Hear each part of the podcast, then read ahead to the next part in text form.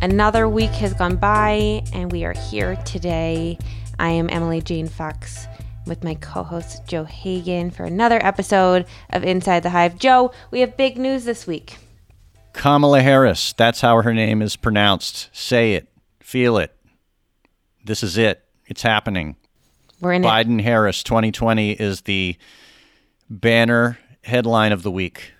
It's like I feel like it's the headline of the summer, not just the headline of the week. We've been waiting on this announcement for what feels like an eternity, and it feels like the first time in this entire cycle where we have real campaign news. It's not just two guys Right. locked mm-hmm. away in their towers. We have actual news, and it's historic news. I, I have to say, I felt something this week, and that feels rare in these days when we're all sort of numb to the state of the world.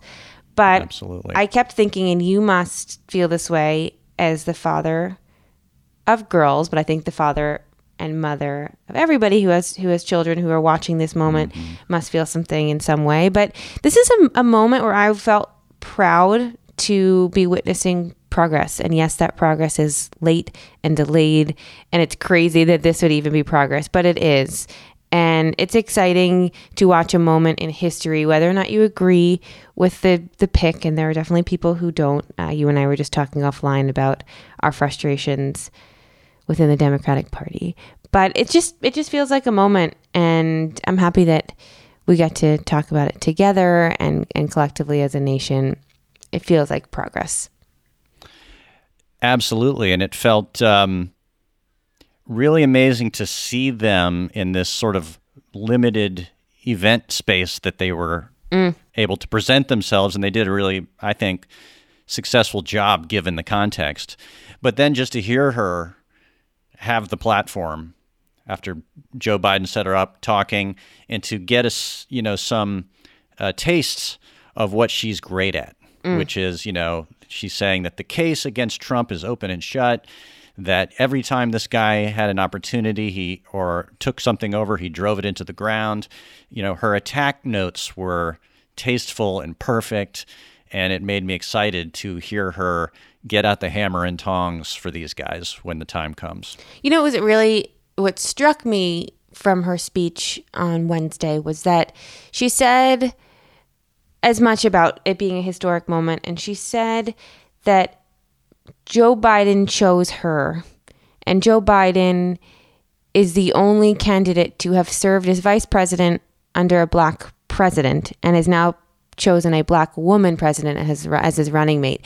And I, I mean, I obviously knew those two facts and I knew them together I knew them separately, but to hear them articulated that way, I found very, very powerful. And I found it powerful mm-hmm.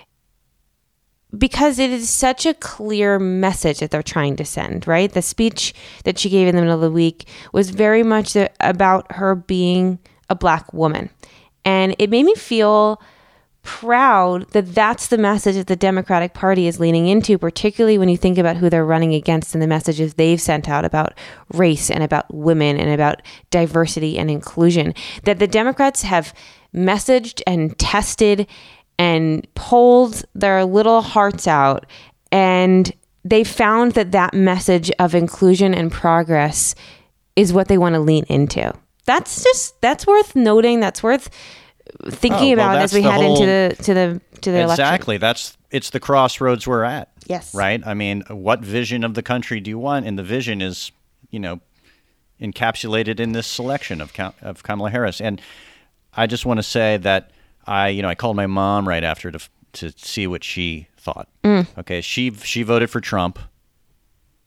She now regrets it. Mm. And there's Trump out there saying, trying to say, "Oh, this is going to scare the hell out of suburban women." Right? This is the message they want to put out. Mm. Your there. mom's a This suburban mom. she's a suburban mom. She's in the South. She's a suburban mom. She's sort of in that, you know, kind of weird zone uh, of, uh, you know, voters that Biden can pick off Mm. uh, from disaffected, you know, Trump voters, and she's definitely become disaffected. and Why? She was, what's what's changed for her?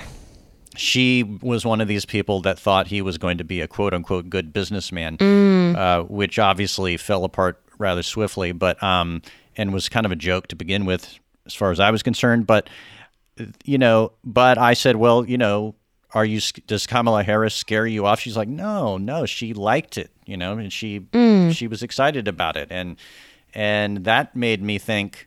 I always, you know, as one does, if you have you know older conservative parents, you use them as a litmus test mm. or a kind of bellwether, or you know, you're trying to figure out uh, where we're going. She's, you know, I don't want to call my mom a windsock, but she's basically, you know, we're, we're, we're seeing which way the wind is blowing here. And she uh, gave me some hope that Kamala Harris, far from being some kind of like radical maniac or angry woman, as uh, Trump has tried to paint her, I don't think that's going to work. I don't think people can see what's right in front of their eyes. And, my, you know, the fact that my mom did made me feel like uh, there's a lot of hope there for other people seeing it and feeling it. I mean, the, the kind of voter that Trump is trying to win over the suburban woman is going to take one look at Kamala Harris and hear President Trump trying to paint her as this crazy unhinged liberal and they're going to say like you're you've you've officially lost it. That is That's that right. is the last way you could characterize her. You can say a lot of things about her and I'm sure a lot of things will be said, but her being this sort of unhinged crazy woman she's a Momala, as she said. I right? love that. I love Gotta that. love that. It's really so clever. Uh, I'm I'm excited to see what's going to happen next week. We have back to back conventions. There will be conventions like no other, and I'm glad that we get to talk about that so much this week. I have three guests in an interview, and what a circus that was. It was particularly particularly circus like because we have the co-hosts of the Showtime show, The Circus, which premieres a new season on Sunday. It's crazy to me. I have been on the sh- the, the circus a few times, and the way that they produce that show I don't think people give it give it enough credit for for how they get it done. They start a new episode on Monday they travel like crazy throughout the week. They finish on Saturday. They edit overnight on Saturday, and a new show comes on the air on Sunday evenings, 8 p.m. Eastern Time. And it's really a marvel. They do such incredible job. But, you know, we're entering this season and this campaign season in a completely different way. Travel is different. The the show is based so much around the restaurants they try and the people they're able to interview in person and the events they're able to go to. And restaurants don't exist. Events aren't happening. In-person meetings are distanced and masked and outside. And so we got to talk all about what this season will look like, uh, about the conventions, about what they feel might never go back to normal and if that's okay. We talked all about what a Biden administration would look like and if he's progressive enough and how he will handle the progressive wings of the Democratic Party. It was a fascinating interview. I'm really excited for you to hear. We recorded it last week because they were going on the road this week. They're already in the middle of their circus. And so we talked j- just about um, the conventions had just been canceled and Kamala had not been named vice president. But we get into all of the good, juicy stuff. Should we get into it, Joe?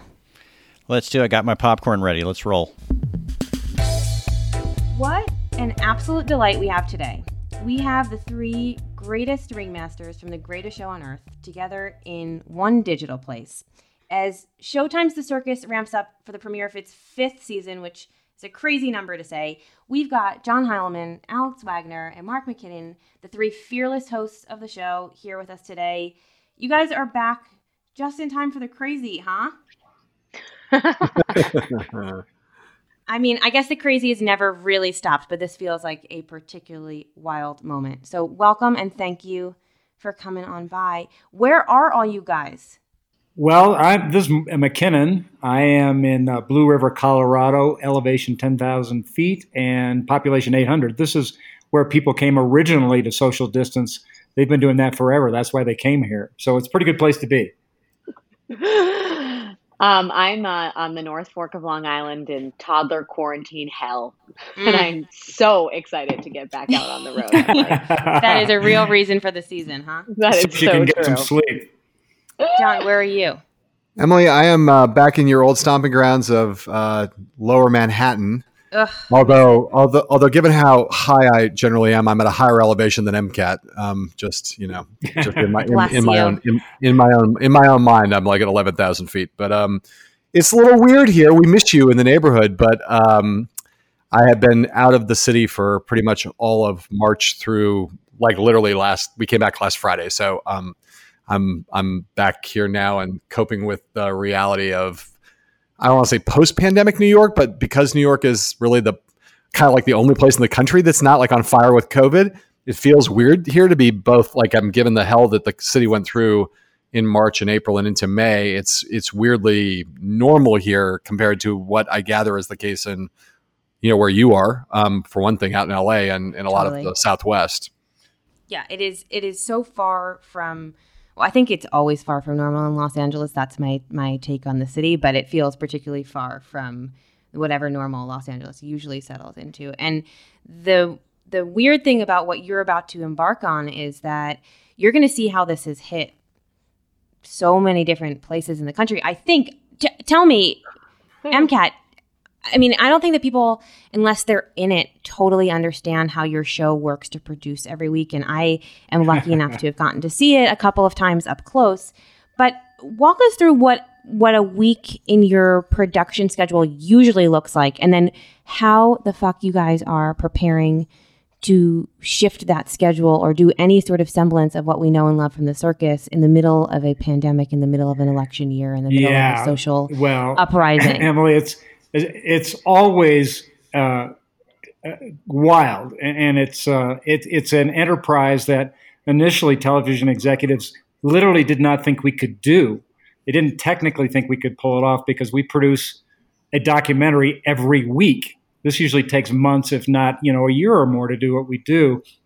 But we've always felt that the really compelling part of this show is that we're in the cockpit of the plane as it's taking off and landing on these campaigns and and in Washington. And it, and people are so thirsty for news right now and to get it in a different perspective, and they want it right away. They don't want to like reflect on something that happened six months ago. So I can't even think of an example, Emily, where we put on the air something on Sunday that was shot before the Monday before, and often we're putting stuff on the air that we shot late Saturday night. So. Hmm.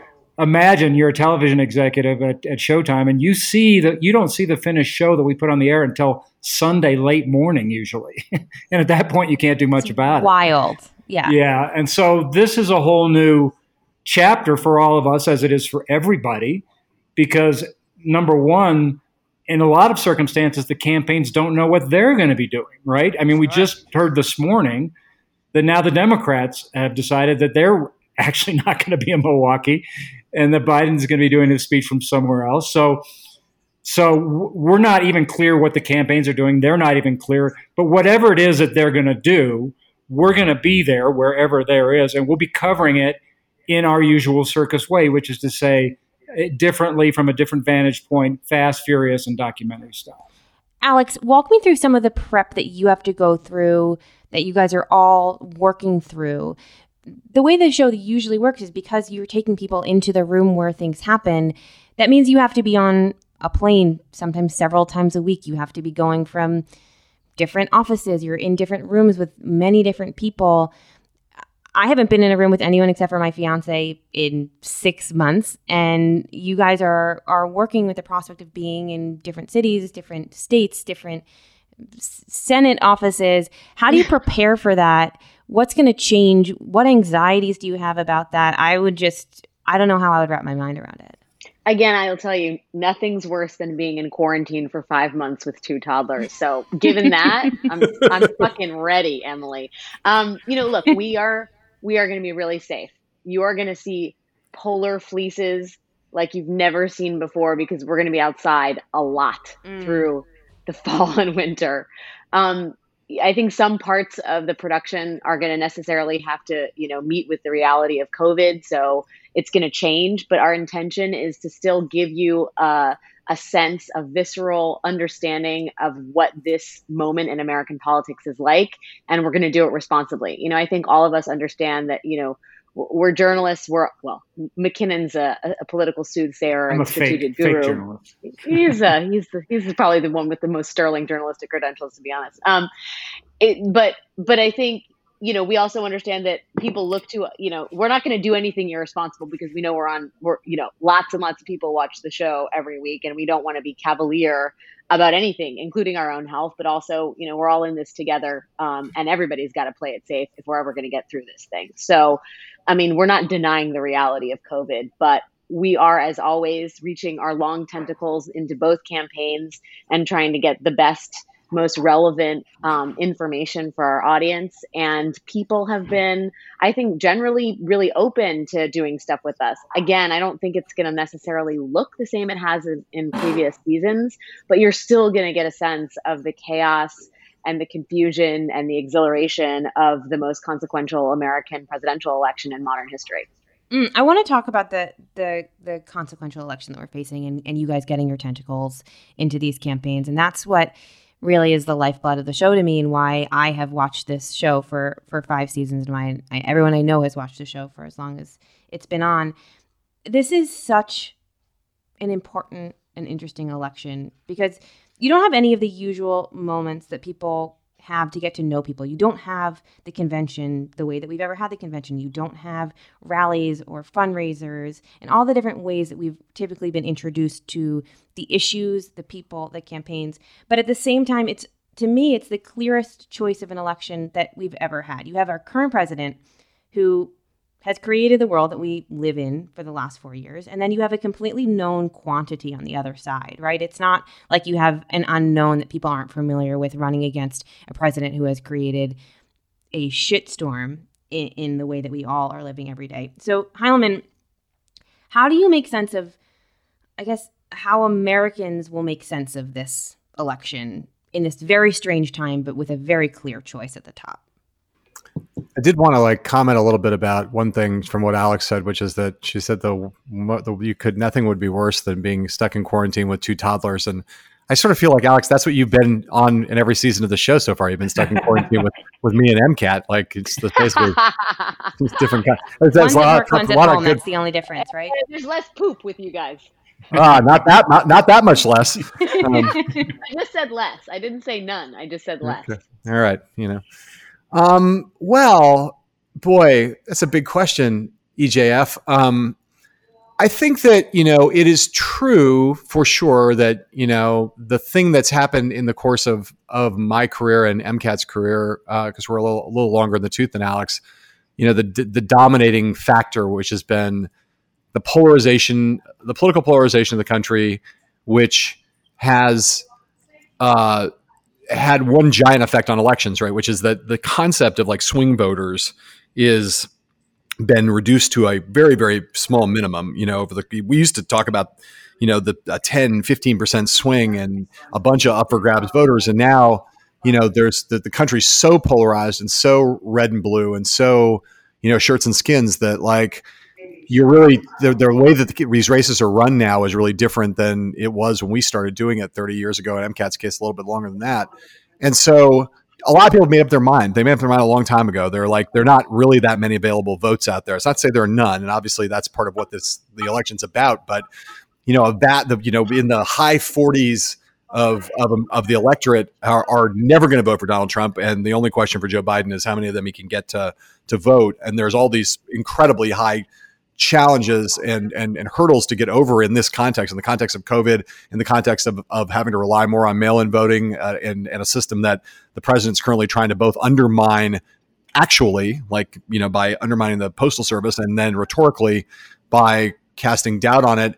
But it's a different way, you know, everything about the the polarization of the country and the the set in stoneness of our politics has just been amplified by everything that's happened over the last six months, right? So the anti-Trump intensity is is greater, and we see that in a variety of places, including fundraising, where shockingly Joe Biden, who's never been a good fundraiser, is now outraising the president, an incumbent president who thought he had a huge financial advantage in that way, and that's just because the intensity of feeling on the anti-Trump side is much greater than it's always been great through for three and a half years, but after COVID, a, de- a, depression level recession, and these massive uh, race, racial equity, racial justice protests, the president has the ferocity is greater than ever. And I'd say on the MAGA side, it's also incredibly intense um, and has been throughout. But that that's a, a, smaller group of people, but the fierceness of the, of their commitment to the president is super high. And so it's a weird thing. I'm not sure if I'm answering your question the right way, but in a in a in a in a in a world where where persuasion is less part of the election than motivation and turnout and how do you get the people who are already convinced that they're in your camp how do you get them to to vote where that was going to be the election even before covid it's more the election now because very few people don't have their mind made up. But the challenges that the campaigns have now, put, put aside the rallies and stuff and the conventions, the thing that these campaigns would be doing right now, which is identifying the voters that are in their coalition, registering those voters, and then eventually getting them to vote, whether that's early and absentee or on election day, is just infinitesimally harder, stratospherically, colossally harder than it's ever been before. So there are a lot of ways in which this election is going to be different than any other election we've ever seen before. But I just I look at that and think about you know the the, the basic framework for the election is making more important the thing that is the hardest to do, and how the campaigns and the and the parties try to crack the code on that over the next three months in the face of foreign election interference, a president who's tried to invalidate the the election's validity uh, and integrity, all of that is going to be an amazing spectacle to watch. And I don't really have any precedent for it. Like we've never seen anything like it before, really ever, ever seen anything like it before, which is what is, why it's going to be so fascinating to cover it.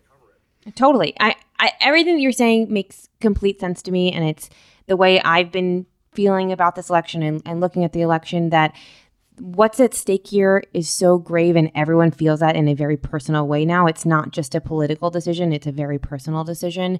And the thought of of campaigning in this, particularly when you have two old men essentially in in bunkers of their own making, trying to m- move a needle that feels kind of immovable, feels an impossible feat. MCAT, one of the things I also keep thinking about, and, and I'm so curious to see on your show as you guys cover it the way you cover everything because you're so deep into thing.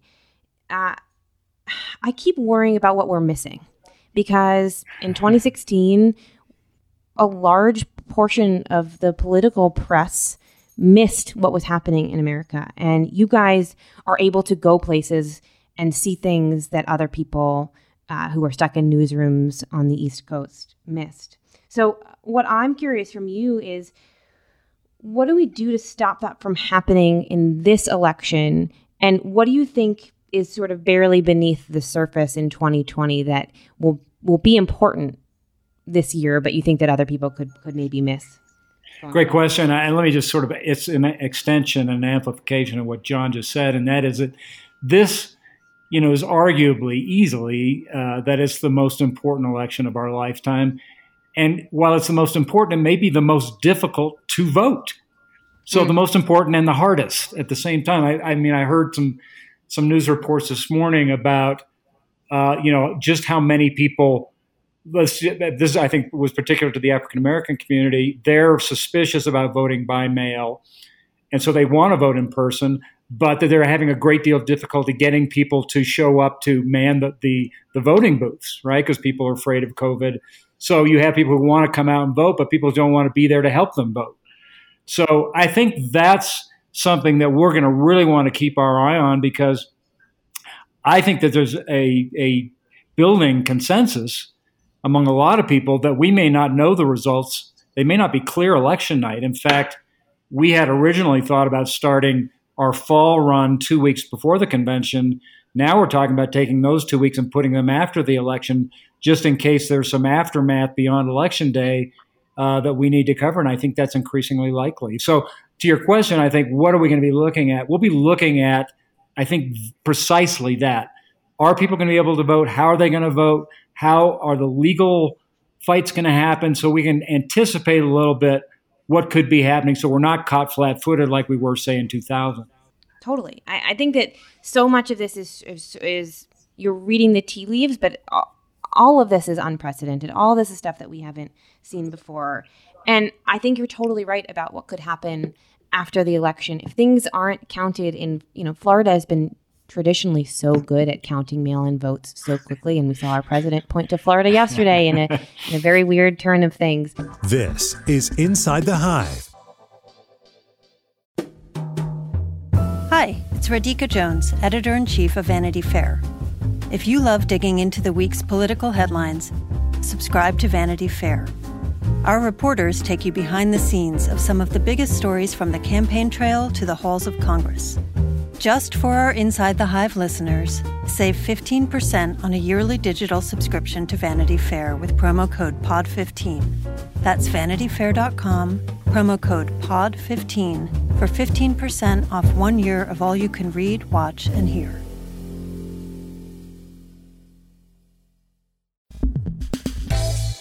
Voting, counting mail in votes in Florida on a year when people can go to the polls is very different than counting mail in votes in every state in states that are not set up the way that Florida is set up. So I'm wondering, Alex, this is a year where I think all sorts of traditional, conventional things are out the window. We're seeing that with what could happen in mail in voting, we're seeing that with election timelines, we're seeing that with the conventions. Do you think it matters to the electorate that the, that the sort of guideposts are that we've come to rely on as traditional ways to understand elections won't be there in just a traditional sense. This is a country that I think is is fairly traditional still.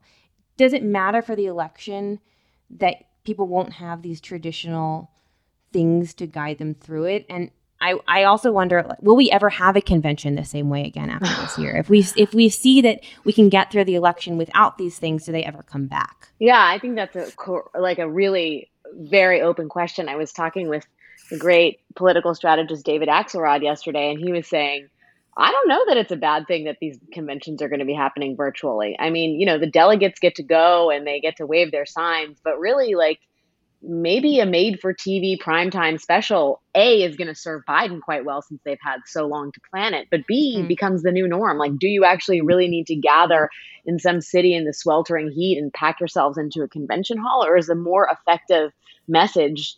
you know channeled digitally and on the airwaves forget about the in-person thing i mean i think that there's look, there's some institutions like, uh, you know, this, this, the sanctity of a free and fair election, but those institutions should remain, right? Like we all want to see people be able to vote and be able to vote and get their ballot counted. That kind of institutional atrophy or failure is not something I think people want. But then there are other traditions that we've just accepted all these years because that's the way they've been. And I think if there's anything about this moment, people are challenging the way the, the rules have been written and you mm. see that in the protests that are on the street you see you see that very much inside the democratic party i mean there's a a Missouri primary that we just got election results for, and the progressive upstart has defeated the sort of generational incumbent. And that's happening in these races all over the country. There is a huge appetite for change right now. And what's really interesting, I think, is that yes, we are, um, you know, looking at two old white guys, but I think very much so in Biden's party because of the sort of cross currents in Democratic politics. You know, Joe Biden may be an old guy, but he's going to be the titular head of a party that is really re- restive and really desirous of change and movement and rethinking the old order and you could see a fantastical you know shift in where the party sets its goalposts under this sort of very old, very established, very you know traditional figurehead of Joseph Robinette Biden the third. John, is that right? Junior. Um, Junior. Junior sorry, the second. That feels like um, a name that's ripe for change, huh? or not, or maybe it's incredible. Uh, you know, I don't know. I just think it's. I think in many ways the chaos of the last four years have made people uh, really despondent in a lot of ways, mm. especially on the Democratic side of the aisle. But I also think that we're looking at just a seismic shift in the way we do business politically. And that is really exciting, not just as a citizen, but as a journalist to be able to, mm. to chronicle all that. Hey, Emily, can I just jump in on that question of the Please. convention? Um, the, one of the very few upsides of COVID may be that we finally put these conventions out of their misery, out of our misery. Uh, you know, I was heavily involved in planning the 2000 and 2004 conventions, And 20 years ago, we had a lot of conversations about how anachronistic it is. It's like, do we really need to be doing this? Some rolling five day expensive party with a bunch of bad speeches and really horrible entertainment. I mean, for the things that the conventions really have to do and need to do, I'd say 90% of it is extraneous. So I think, you know, I think the conventions are going to change this year, and I'm pretty certain for the good and for a long time. Well, what I want to know, I'm curious because I think about this all the time now. What else do we want to go extinct after this period of time? I think the conventions are very tippy top of that list. But there are so many things like I don't know, will will I ever work in an office the same way that I worked in an office? Probably not, and that's okay by me. I'm I'm fine with that. But I'm wondering what else offices. you guys are happy with going out. I do think I do think the way we vote is going to change. I think this is already such a clusterfuck and could be catastrophic that I think God there willing. is going to be a wholesale, you know, um, you know, there's going to be a real gut check about the way in which we, well, we cast our ballots in this country. Sure, I, I talk about that every week. Heilemann, what do you what do you want to go? Mm, I think yeah, I, you know I I continue to think that uh, it's not going to happen anytime soon, but I imagine that I think voting for sure. The vote, the electoral system is a mess in a variety of ways, and um, and I think that will be in up for some serious discussion. I definitely agree with MCAT. I think the notion of you know the balloon drop and the much the I, I mean I love the balloon drop. I do. I love the balloon drop at the conventions. My only part of the convention that I like. I like all those balloons almost as much as I like the name Robinette um, because you know in the this thing I'm, i most miss about the Obama era, in fact, is the notion that we had the two guys the running the country. Now the two guys running the country had had the middle names Hussein and Robinette, and you know what a, what a country. That's um, a moment. But I think you know the thing. I think the electoral college continues to be you know um, it, it's a, obviously there's people looked up after 2016 and noticed the fact that people who who won the popular vote uh, we've had a, a, shocking number of, of situations in which people who have won the popular vote have not been the president of the United States after winning the popular vote. And I think there was some movement to reform that system previously. I am, I, I, there's no doubt that I don't think anybody in their right mind thinks that Joe Biden's not going to win the popular vote against Donald Trump and potentially win it by a larger margin than Hillary Clinton did. And, and yet we're going to have a close election. I mean, we are going to have a close election. I, I, I think you know, there's some possibility that Joe Biden, you know, wins every every battleground state by double digits and gets 400 electoral votes. I think that's very slight, unlikely. And the reason why there's going to be so much of this post-election mischief, in addition to Trump's, you know, just temperament, behavior, and all the things he's willing to do, and having no limits, and having no bounds, and having no shame, is that it's going to be likely that even though Joe Biden wins the popular vote by four or five million, that there's going to be enough battleground states where the margin is small. And Trump is talking about this now. You know, the reason why these questions about how the ballots get counted, what happens in overtime, Trump, you know, trying to say that, you know, if everybody has a has a mail-in ballot, that uh, you know, the, the question of how they're going to get counted and are their ballots going to get certified and all that stuff. The reason why, the superstructural reason why we care is that even though Joe Biden has won by 5 million popular votes, that Donald Trump could still somehow string together a bare minimum of 270 electoral votes if all of the close states tumble his way. And I do think there's there's just a level. It's an it's an anti-democratic, antiquated system that I, I used to be cynical and say it would never change, even though it obviously should change. I um, an election this this cycle, an election in which we don't have an outcome until Thanksgiving or Christmas or later, yeah. and where the reason that Trump is able to make so much mischief is that there is a plausible scenario because the states are close, where Trump can at least point to a series of battleground states that if they fell his way, he could get to 270, is going to, I think, highlight for a lot of people the notion of what the fuck does get to 270 thing mean? Like, why do we care? Like, you know, let's let's go to the notion of let's have a democracy here, where if you win the popular vote by five million, you get to be president. I think that movement is is ripe, and I think it could be that this. I, I would like to see the electoral college go away, and I think that this election could be uh, given what we're anticipating here, one that could create a lot of momentum or a much greater momentum for that change than we've seen in the past. There's sort I, of a perfect storm. I think in the future we're going to see uh, an elimination of the three C's: electoral college, conventions, and caucuses. Mm. Yeah, Wait, electoral college begins with an E. Yeah, it's a college though. There's Come a on. college in there. I'll give college, it to him on a technicality. College, comma, electoral. That I give it. I give it to you on a technicality, and I like that. This is Inside the Hive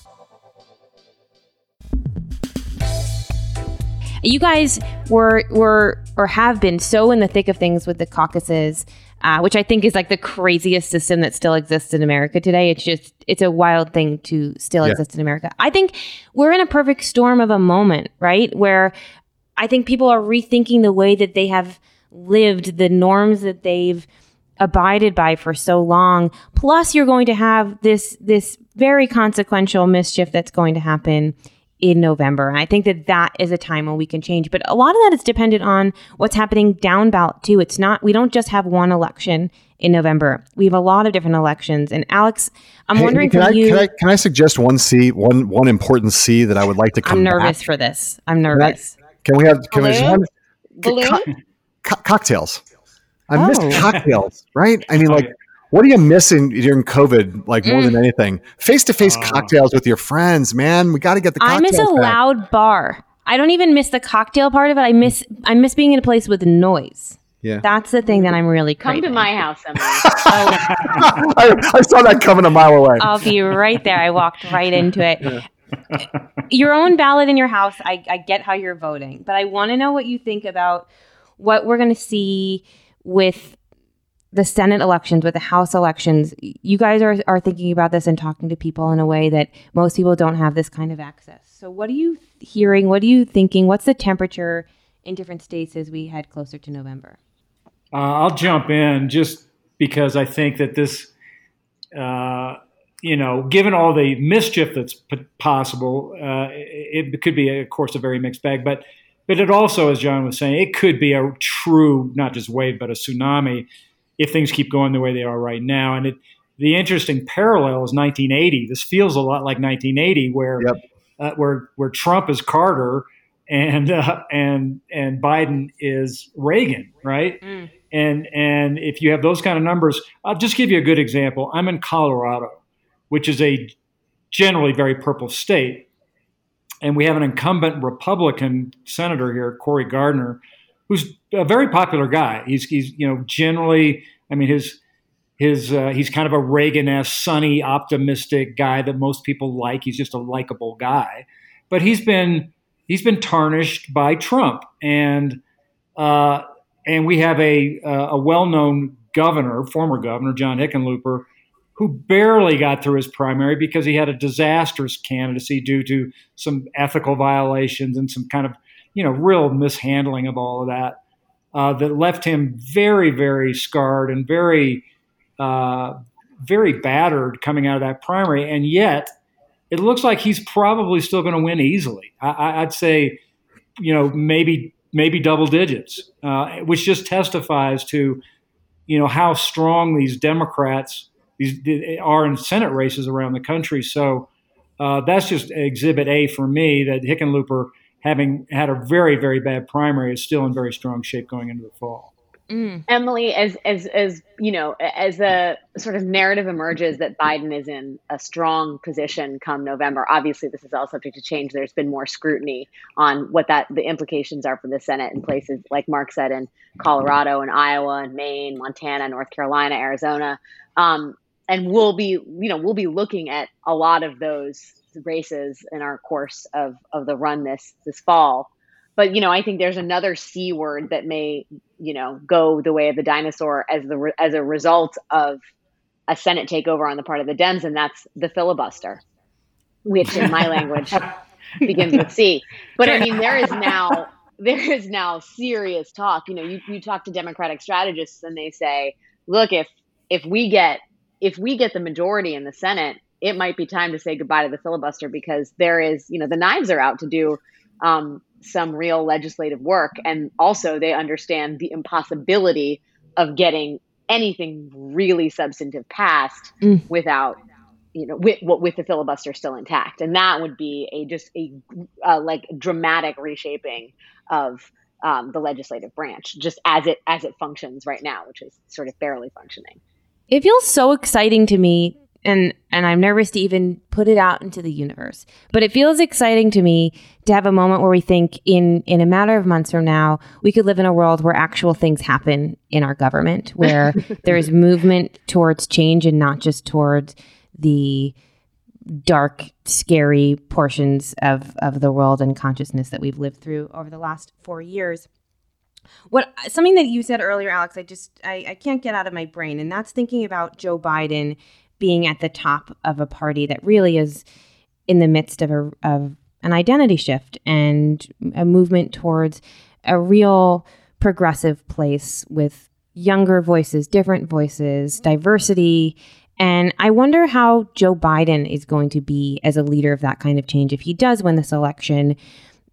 Heilemann, you've spent so much time uh, with with the Joe campaign Biden, and and Joe Biden and and that administration. And so I'm curious what you think he's going to be like as a leader of that kind of party where where it's not just people like him anymore and it's not just voices in the center of the aisle anymore. It's it's real real progressive people who want actual progress and I don't know what he's going to be like as that kind of leader.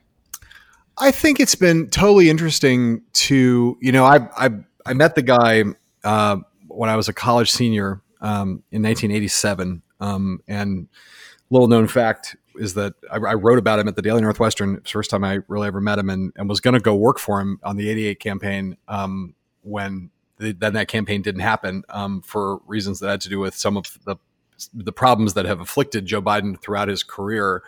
Uh, in that case, uh, you know his his his his claims about fabrication and plagiarism and other things kind of took him down in, in 1988 and i've been kind of following him forever since then. And obviously he is not a he's not a progressive in, in any meaningful way. He's not a he's not a liberal. Um, he was even at the you know the time when he was a dominant figure in some ways in the senate you know was always seen uh, not exactly as a dlc democrat but much more of a of a the, the Democrat who related to to working class to the working class white part of the of the, of the old New Deal coalition, and so he is, you know, and, and some of the things that made it hard for him to be the Democratic nominee, even though in the end, of course, you know, it was the big swing of African American uh, voters along with the broad party establishment that helped him get the nomination kind of in a heartbeat.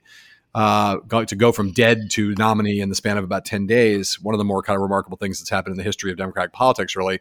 He's, you know, those, those issues, his discomfort with woke progressivism, his history on issues related to crime and and and and and police reform issues. The guy who put 100,000 cops on the street, the guy who was is more responsible probably than any other single person for the mass incarceration state.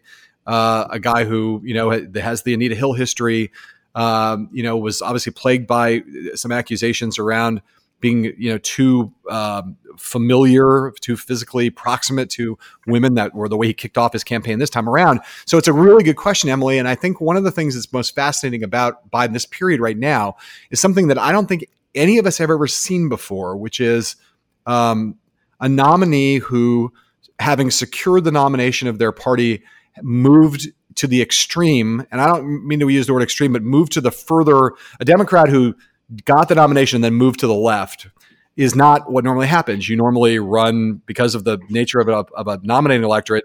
You run in a more progressive way if you're a Democrat, and then you tack back to the center. Or if you're a Republican, you run in a more conservative way than you really are, and you tack back to the center. This goes back to one of the things I was saying at the beginning about the absence of a swing vote in America anymore. That's part of the reason why, because there is no swing anymore in the middle you don't necessarily have to tack back to the middle. But I also think it's very much a, a, an acknowledgement on Biden's part that where the ener- energy is in the Democratic Party and where the future of the Democratic Party is is with progressives. And so, you know, you've seen him embrace uh, the economic agenda, that an economic agenda is much closer to Elizabeth Warren's than what his original economic agenda was. You've seen him, you know, do explicitly various on, on various policy issues, do a pact with Bernie Sanders, and and I think it's an awkward and uncomfortable shift for him at the kind of character level. But I do think that he's not. He's made it it's awkward and, and, not necessarily the natural thing, but he's made it with surprising speed and without a lot of of obvious uh, there's not been a lot, a lot of this friction out of Biden world in this period. He's kind of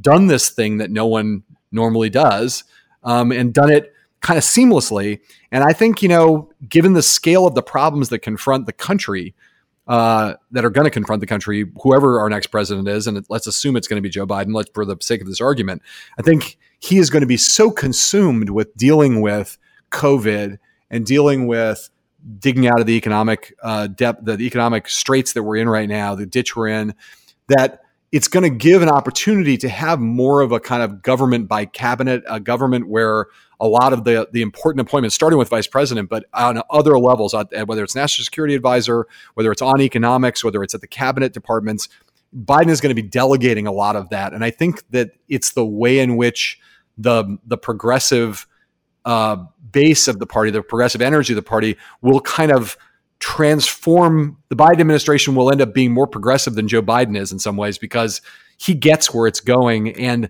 the nature of the kind of government I imagine him forming in the context in which he's forming it will be a place where a lot of that energy can go live on in various have, a lot of avenues for it to get for it to get implemented whether that's on the foreign policy side or the domestic policy side you can imagine how that could happen in a way that's a lot easier than it would be if you just focus on like who Joe Biden is and what his history was. You can be like, okay, I can see how that would happen and how the party he could end up being a transformational figure in a kind of unlikely but not that kind of hiccupy way, right? Mm. Well, I would also I would also say one thing. I mean, like you know, we've been debating a public option forever. We've been talking about universal basic income. Well, now there's a pandemic, and the question of who has access to healthcare, what kind of healthcare is it? you know that that has lit a fire and made possible a sort of progressive progressive vision of what uh, the country should look like is made it much more a reality for someone like Joe Biden stepping into office in January of 2021 these things that were sort of theoretical ideas at the far left of the progressive field now because of covid and the way it has touched every sector of american society could very well be the solutions that he pursues without mm. much um, in the way of debate, at least inside the Democratic Party. It's fascinating and and so true to to both of those points, and I think that it's undeniably vital to have a different uh, outlook and and way that we are getting healthcare in this country. This is Inside the Hive. Heilemann, you said something that's interesting to me, and I'm curious what you guys all think of this. Um, if there is a sort of governing with a more reliance on the cabinet, I keep thinking of what happened in 2016 where Trump did not plan for a transition. He did not plan for a cabinet. There was there was some planning by Chris Christie, but all the binders that he had worked with his team to create were subsequently thrown out uh, after the election. And and I think a lot of the ills that we suffer, not not all of them, but some of the ills that we suffer now are because there was absolutely no foresight into what a Trump administration would actually look like and no planning and no real transition. Are you guys getting a sense that there is that sort of planning in the works in the Biden campaign? Oh, there definitively is. Yeah, there's their transition planning is pretty uh, is pretty far along, and they've been doing a, a lot of it in this COVID period. Um, not in a totally formal way. I, they haven't like kind of put together all those. They haven't kind of named transition heads and done all this stuff that they'll eventually do. But um, I think this well, among the many things that have been happening in the not in the basement literally, but in this period where there's been you know like the Biden people have been doing a lot more debate prep, for instance, than people realize. They've been doing a lot of things under the cover of COVID that uh, would have gotten a lot more attention from the press if they were having to do that out in the open. Um, they also I mean, have they, a lot more time because they're not doing campaign. Yes. Totally. Yes. Well, and not, not just time, but this is this is a guy who's been vice president before. I mean, this is a guy who's been thinking about these sort of things, you know, not just for six months, but for years and years. So, uh, you know, I think his planning in his head is has been going on for a long, long time. And this may be, in terms of kind of cabinet preparation, that sort of thing, the most planned out in history. Mm. What do we think is going to happen with the debates? well, I, I, would say that one big strategic problem that uh, Trump has laid out for himself is that he's lowered the bar for Joe Biden. Mm. And the most important thing for debates is expectations. It's not a forensic debate. You don't get scored on points. You get scored on how people expect you to do. And if and if because Trump has helped Biden walk into that debate and uh, by saying that this guy's you know, erratic, he's eccentric, he can't put together, uh, you know, complete paragraphs. And if he walks out and you know does put together a sentence or two, uh, he's going to win the debate. I, I think, think what, that, you're, what, you're, saying, yeah. Mark, is that if he doesn't piss himself on stage, he's going to win the debate. yes, he basically exactly just right. needs to be awake and and forming a sentence for him to exceed the expectations.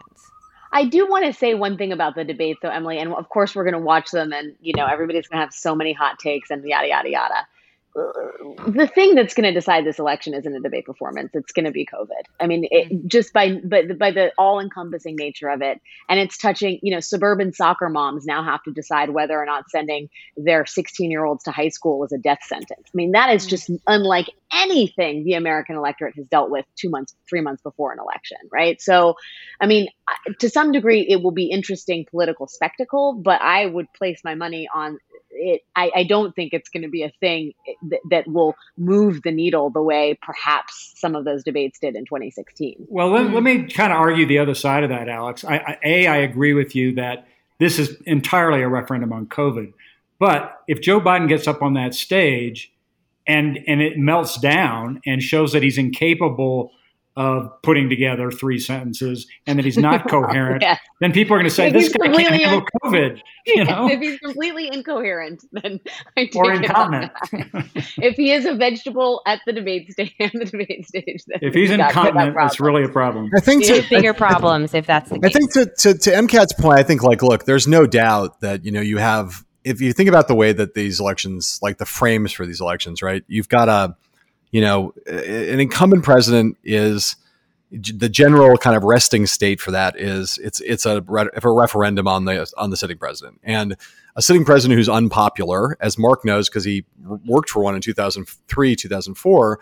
Their job is to try to make the race not about them, make it not a referendum, but make it a choice, and try to say this is really a choice between us. It's not an up or down vote on my three, my four years in office how are you better off now than you were four years ago? But it's a choice between us two, and then to try to disqualify your opponent, right? So, you know, the Trump campaign has had a hard time finding a, a frame to fit Biden that would that would set up uh, a way to make it about him. Partly because of what Alex said, which is that COVID is so big that it's very hard to shift the frame into a choice model rather than a referendum model. But they're you know they're working on that, and they've now sort of seemed to have finally settled on the frame, which is not the original idea, which was, you know, Joe Biden's senile, but Joe Biden is a puppet and a tool of the left, which the senile thing kind of folds into a little bit. He doesn't really, he doesn't really have it together. He's weak, he's senile, he's feeble. Therefore, Elizabeth Warren and Bernie Sanders are going to end up running the country and AOC, et cetera, et cetera.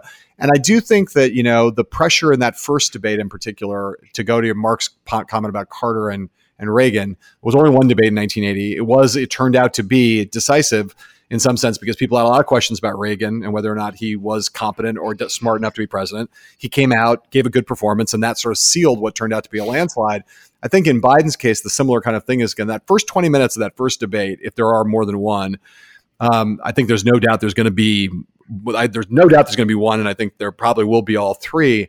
Is going to be a very high is going to be a very high stakes endeavor. And the last thing I'll say about it is that you know the Biden people are confident about it for two reasons. One, goes to Mark's point about the fact that Trump has done them a favor by lowering expectations. But number two, Biden was like not good in debates that were multi-candidate debates where he had to be on stage with a lot of people, a lot going on. Um, uh, we're not very comfortable debating women, not very comfortable debating people of color. Where Biden was really good, the best debate performance he gave was the one on one debate against Bernie Sanders, another septuagenarian. And people were like, well, Biden's going to get his clock cleaned by Sanders. And Biden came out, did fine. And by doing fine, essentially sealed the nomination. It was the last thing he had to kind of get done was to stand up there with Sanders and hold his own. I think that they feel like in the Biden campaign, they feel like a similar dynamic could play out here where you know, this, the Trump has done them this favor by by pushing down expectations, and then he's going to get out there and he, you know, debating Donald Trump is weird and hard, and there's never you've never done anything like it. He's never done anything like it, but it's still two septuagenarian white guys on stage together, and Joe Biden's pretty comfortable in that general frame, you know. And I think they're kind of like if he can go out there and be competent for a half an hour, everybody's going to say, okay, that box is ticked, let's go, and they'll be in a good place. Emily, person, man, woman, TV, camera. That's all you That's need to know. Task. I have to say, I have a hard time remembering those words in succession, wrong, and I'm starting to worry about I myself. I said it wrong. I think I, am I'm, I'm really impressed. I have a tricky time.